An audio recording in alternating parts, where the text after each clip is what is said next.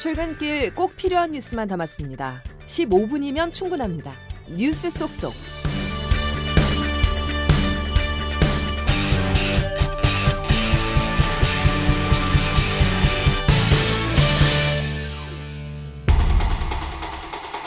반대 의견도 있었습니다. 의원님들 간에 에, 교환 교차 토론 아, 심의가 있었다는 것을 말씀드립니다. 불신을 걷어내고 지금의 갈등 국면을 잠재워야 한다고 생각했습니다. 그런 논의조차 되지 않는다면 최고위원회의는 아무 의미가 없다고 판단했던 것이고 일시 사청 논란, 불공정, 이 불신 이런 공천을 보면서 많은 국민들이 우려하고 있다. 뭐 이야기를 했습니다. 우리가 지금 승리하는 총선 준비를 제대로 하고 있는 거냐 다시 한번 점검을 해봐야 된다. 전반적으로 어, 총선을 앞둔 당의 어, 방향 또 당의 어떤 준비 이런 것들을 지적하는 의견들이 많이 있었습니다. 의원님들께서 여러 가지 의견을 주셨는데 우리 당무에 많이 참고하도록 하겠습니다. 네. 2월 28일 수요일 CBS 아침 뉴스는 민주당 공천 갈등 소식으로 시작합니다. 문재인 대통령의 비서실장이었던 임종석 전 실장이 자신이 원했던 서울 중성동갑에서 공천을 받지 못했습니다. 당시 청와대 출신인 고민정 의원은 공천 문제를 비판하며 최고위원직을 사퇴했습니다. 첫 소식 정석호 기자입니다. 민주당 전략공천위원회가 임종석 전 실장을 서울 중성동갑에서 공천 배제하자 직후 열린 의원총회에서 거센 반발이 터져났습니다. 비명계는 친명계 지도부가 친문 핵심인 임 전 실장을 내쳐 비명계의 구심점을 견제한다고 의심하고 있습니다. 결국 이재명 대표의 안정적인 당권 유지를 위해 사전 작업에 들어갔다는 지적입니다. 홍영표 의원입니다. 오늘 일만 보더라도 이게 명문 정당이 아니라 멸문 정당이 되고 있고 이것은 총선 승리와는 멀어진 길을 가고 있다. 비명계는 단체 행동에 나설 조짐까지 보입니다. 임 전 실장 공천 배제에 반대해온 고민정 최고위원은 당 지도부가 반성의 기미를 보이지 않는다며 어제 최고위원직에서 전격 사퇴했습니다. 공천 갈등과 무전략에 대한 비판을 방관하지 말고 적극적으로 문제 해결에 나서야 한다는 것이었습니다. 그러나 제게 돌아온 답은 차라리 최고위원에서 물러나라는 답이었습니다. 박영순 의원은 어제 탈당을 선언했고 서른 의원도 오늘 탈당을 예고한 상태입니다. 당 안팎에선 공천 갈등이 총선 최대 난제로 떠오른 만큼 이재명 대표가 통합을 위한 결단을 내려야 한다는 의견이 나오고 있습니다. CBS 뉴스 정석구입니다. 이번에는 국민의힘으로 가봅니다. 겉보기에는 비교적 잠잠하지만 내일 쌍특검 법안 처리가 끝나면 본격적인 물갈이가 시작될 것이라는 전망이 나옵니다. 이른바 윤핵관들의 텃밭 공천 여부가 주목됩니다. 이어서 박희원 기자입니다. 지금까지 비교적 순조로운 공천을 이어왔던 국민의힘. 용핵관, 즉 용산 대통령실 출신 인사들이 예상보다 공천을 많이 받지 못하면서 나온 평가입니다. 하지만 김건희 여사 주가 조작 의혹 등 일명 쌍특검 표결이 내일로 다가오면서 용핵관이 전면에 나설 거란 예측이 나옵니다. 29일 표결만 넘기면 하위 평가를 받은 현역 의원들의 이탈을 걱정할 필요 없이 과감한 공천 물갈이가 가능하기 때문입니다. 공교롭게도 영남권에서 경선 여부가 확정되지 않은 대구 동갑과 북갑, 구미열, 부산 서구와 동구는 현역 의원과 대통령실 출신이 맞붙고 있습니다. 충남의 강승규 전 대통령실 시민사회 수석, 경북 경산의 조지현 전 대통령실 행정관은 현역 의원을 제치고 공천을 확정지었습니다. 내부 갈등이 불거질 때마다 윤심을 자처했던 친윤계 의원들도 속속 공천을 따내고 있습니다. 권성동 의원과 이철규 의원은 물론 일명 초선 연판장 사태를 주도했던 강민국 의원과 박수영 의원은 단수 공천을 받았고 박성민 의원도 무난하게 경선을 통과할 것으로 보입니다. 공천 후반부로 갈수록 그동안 눈에 띄지 않던 대통령 측근 인사들이 등장하면서 당내 비판도 적지 않은 만큼 막바지 공천 과정이 순탄할지 주목됩니다. CBS 뉴스 박희원입니다. 정부가 전공의들의 복귀 마지노선으로 제시한 날짜가 이제 하루 남았습니다. 윤석열 대통령까지 나서 의료 개혁 의지를 거듭 밝혔고 정부는 의사협회 전현직 간부 5명을 고발하며 압박했습니다. 김정록 기자가 보도합니다. 전공의 집단 사직에 따른 의료 대란이 이어지는 가운데 정부와 의료계는 서로에게 갈수록 위협 수위를 높여가고 있습니다. 정부는 병원을 떠난 전공의들의 복귀 시한을 내일로 못 받고 의료계를 압박하고 있습니다. 수련병원과 계약을 갱신하지 않거나 계약을 포기하는 방법으로 진료를 중단하는 행위를 금지하는 진료 유지 명령을 발령하고 주무부처인 보건복지부는 의협 전현직 집행부를 무더기로 경찰에 고발했습니다. 더 나아가 윤석열 대통령이 직접 나서 의료개혁 의지를 거듭 강조했습니다. 국민과 지역을 살릴 마지막 기회라는 절박함으로 의료개혁을 추진하고 있습니다. 협상이나 타협의 대상이 될 수 없고 대소도 안 됩니다. 이에 맞서 의사협회는 정부의 조치를 공산 독재 정권에 빗대며 강력 비판했습니다. 이번 발표를 통해 정부는 의사라는 직역뿐만 아니라 국민 누구에게도 이러한 조치를 할 수 있다는 사실을 사실상 정부가 원하는 방향이 공상 전체주의와 다르지 않음을 인정하게 되는 것임을 의정 갈등 봉합에 나서겠다며 어제 의과대학 학장들이 모였지만 정부와 소통이 끊어졌다는 현실만 제약이나며 사실상 중재 역할을 포기한 상황. 의정 관계가 회복될 기미를 보이지 못하고 의료 대란이 장기화되면서 병원을 찾는 환자들의 우려만 더욱 깊어질 것으로 보입니다. CBS 뉴스 김정록입니다.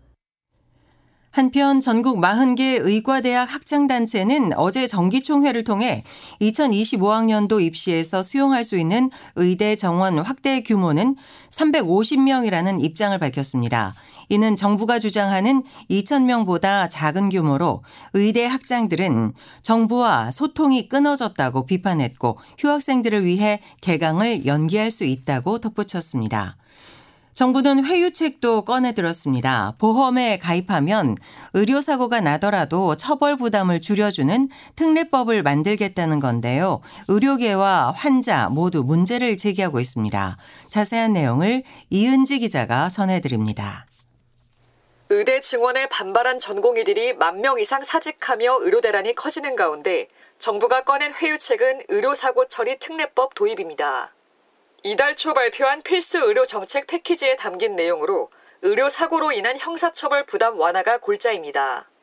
그간 의료계는 의사들의 사법 리스크가 필수 의료 기피의 최대 원인이라 주장해 왔습니다. 이에 정부는 한도가 있는 책임보험 공제 가입 시 환자가 원치 않으면 공소를 면제하고 보상을 전액 지원하는 종합보험에 가입하면 환자가 숨져도 형을 감면해주는 특례법을 신속히 입법하겠다고 밝혔습니다. 하지만 정부 기대와 달리 의료계는 썩은 당근이라는 입장입니다. 피해자 합의 등 단서 조항이 너무 많을 뿐 아니라 필수 의료 사고에 대해선 아예 수사를 면제해줘야 한다는 겁니다. 전공의 측 법률 자문을 맡은 이재희 변호사입니다. 기본적으로 그러니까 사람 살리는 일을 하는 사람들은 네. 디폴트가 뭐라고 생각하냐면 정부랑 환자들은 못 살리면 처벌이지라고 생각을 하는 거라니까. 반면 환자단체는 입증 책임 전환 없이 의사들에게만 특혜를 주는 법안이라고 반발합니다. 환자단체 연합회 안기종 대표입니다.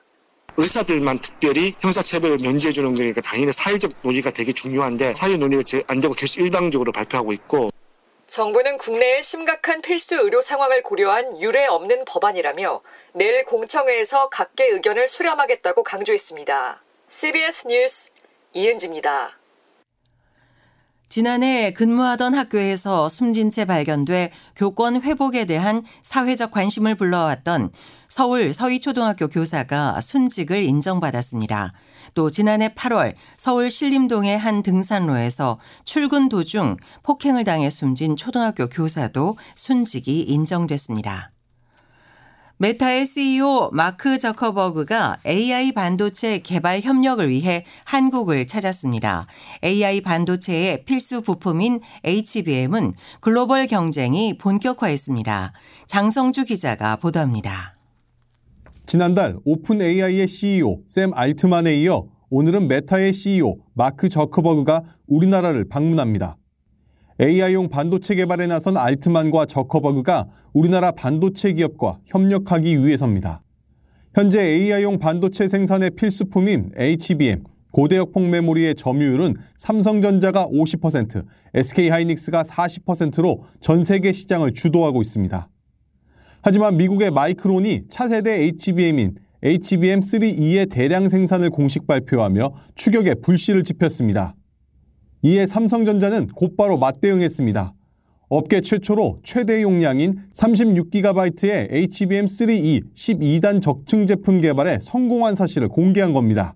12단 적층 기술 기반으로 36기가바이트의 고용량 제품을 구현하여 더욱 높아지는 AI향 메모리 성능 및 용량 니즈에 적극 대응할 예정으로 SK 하이닉스도 조만간 HBM3 제품의 대량 생산에 착수할 것으로 알려졌습니다. 한편 업계는 앞으로 HBM 시장이 현재 30에서 40% 수준인 불량률을 10%대로 낮추는 질적 성장이 관건이 될 것으로 전망합니다. CBS 뉴스 장성주입니다. 최근 비트코인과 이더리움 등이 크게 상승하며 가상화폐 전체 시가총액이 2조 달러를 넘어섰습니다. 송영훈 기자입니다. 미국 가상화폐 거래소 코인베이스 등에 따르면 미국 현지 시간으로 어제 오후 기준 가상화폐 전체 시가총액이 2조 1,400억 달러로 집계됐습니다. 한화로 약 2,850조 원입니다. 가상화폐 시총이 2조 달러를 넘어선 것은 2021년 12월 이후 처음입니다. 엔비디아 시총 1조 9,800억 달러, 아마존 1조 8천억 달러보다 가상화폐 시총이 더 많은 겁니다. 이러한 상승세는 가상화폐 시총의 절반을 차지하는 비트코인이 크게 상승했기 때문입니다. 최근 비트코인은 계속 급상승해 올해 들어서만 가격이 30% 넘게 올랐고 한국 시간으로 오늘 오전 기준 5만 7천 달러 선에서 거래되고 있습니다. 여기에다 가상화폐 시총 2위인 이더리움도 올해만 40% 넘게 상승하며 가상화폐 상승 질주에 힘을 더하고 있습니다. 지난달 미국 증권거래위원회 SEC는 비트코인 현물 상장지수 펀드 ETF 상품을 승인했는데 비트코인이 제도권에 진입했다는 분석과 함께 돈이 몰리고 있는 상황입니다. 이더리움 현물 ETF 승인 여부도 5월 안에 나올 것으로 전망되면서 가상화폐 상승세가 이어질 것이란 분석이 나오고 있습니다. CBS 뉴스 송영훈입니다. 미국의 한 의과대학에 1조 3천억 원이 기부돼 이 대학 학생들은 전액 무료로 수업을 듣게 됐습니다. 90대 전직 교수는 좋은 곳에 쓰라며 남편이 남긴 막대한 유산을 아낌없이 내놨고 자녀들도 적극 지지했습니다. 워싱턴에서 최철 특파원의 보도입니다. 미국 뉴욕시에 있는 아인슈타인 의과대학 강당이 박수와 환호 소리로 떠나갈 듯합니다. 올해 93신 고태수만 여사가 10억 불, 우리 돈으로 1조 3천억 원의 기부 소식을 전하자 서로 부둥켜 안고 우는 학생들도 생겼습니다. 오는 8월부터 아인슈타인 의과대학 수업료가 무료라는 걸 여러분께 알리게 돼 매우 기쁩니다. 아인슈타인 의대생들은 학비와 숙식비를 합치면 연간 1억 3천만 원이 되는데 이제 걱정이 없게 됐습니다. 남편이 남긴 거액의 유산을 선뜻 학교에 기부한 고테스만 여사는 이런 일을 할 수 있는 특권을 갖게 돼 내가 도리어 축복받은 것 같다고 말했습니다. 남편인 고테스만은 세계적인 투자가 워런 비핏의 지인으로 버핏이 세운 다국적 투자 기업인 버크셔 해서웨이의 초기 투자에 큰 돈을 벌었습니다. 자녀들도 어머니의 결정에 적극적인 지지를 보냈습니다.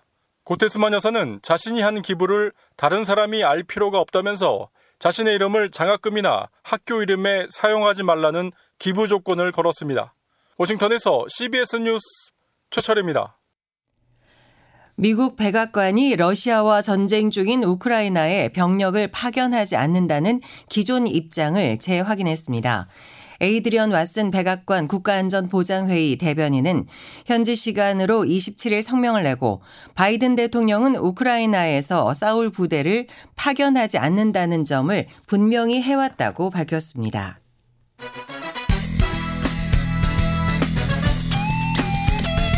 출근길 뉴스 브리핑. CBS 아침 뉴스. 이어서 자세한 날씨를 김수진 기상 리포터가 전해드립니다. 네, 수요일인 오늘도 한낮 기온이 10도 안팎까지 올라서 낮 동안에는 비교적 온화한 날씨가 이어지겠습니다. 다만 아침에는 여전히 쌀쌀해서 일교차가 크다는 점 꼭 참고하셔야겠는데요. 현재 아침 기온 서울 3.3도, 정선은 영하 5.4도까지 떨어져 있는 상태고요. 오늘 한낮 기온은 서울 9도, 원주 10도, 대전 대구 11도, 광주 13도의 분포로 어제와 비슷하거나 어제보다 좀 더 높겠습니다. 이런 가운데 오늘은 전국이 가끔 구름 많이 끼겠고 떨어지겠고 강원 동해안과 영남 해안으로는 내일까지 너울성 물결이 매우 높게 일 것으로 보여서 해안가 안전사고에 각별히 유의하셔야겠습니다. 그리고 내일은 충청 이남 지역으로 비나 눈이 내릴 것으로 보이기 때문에 이 눈비 소식 참고하셔야겠는데요. 특히 이 비구름들이 지나간 뒤에 북서쪽에 찬 공기가 내려오면서 날이 급격하게 추워지겠습니다. 금요일 서울의 아침 기온 영하 5도, 주말에는 영하 7도까지 떨어지겠고 전국 대부분 지역으로 찬 바람도 강하게 불 것으로 보이기 때문에 이 매서운 꽃샘 추위에 대한 대비 잘 해주셔야겠습니다. 지금까지 날씨였습니다. 수요일에 전해드린 CBS 아침 뉴스를 모두 마칩니다. 오늘도 함께 해주셔서 감사합니다.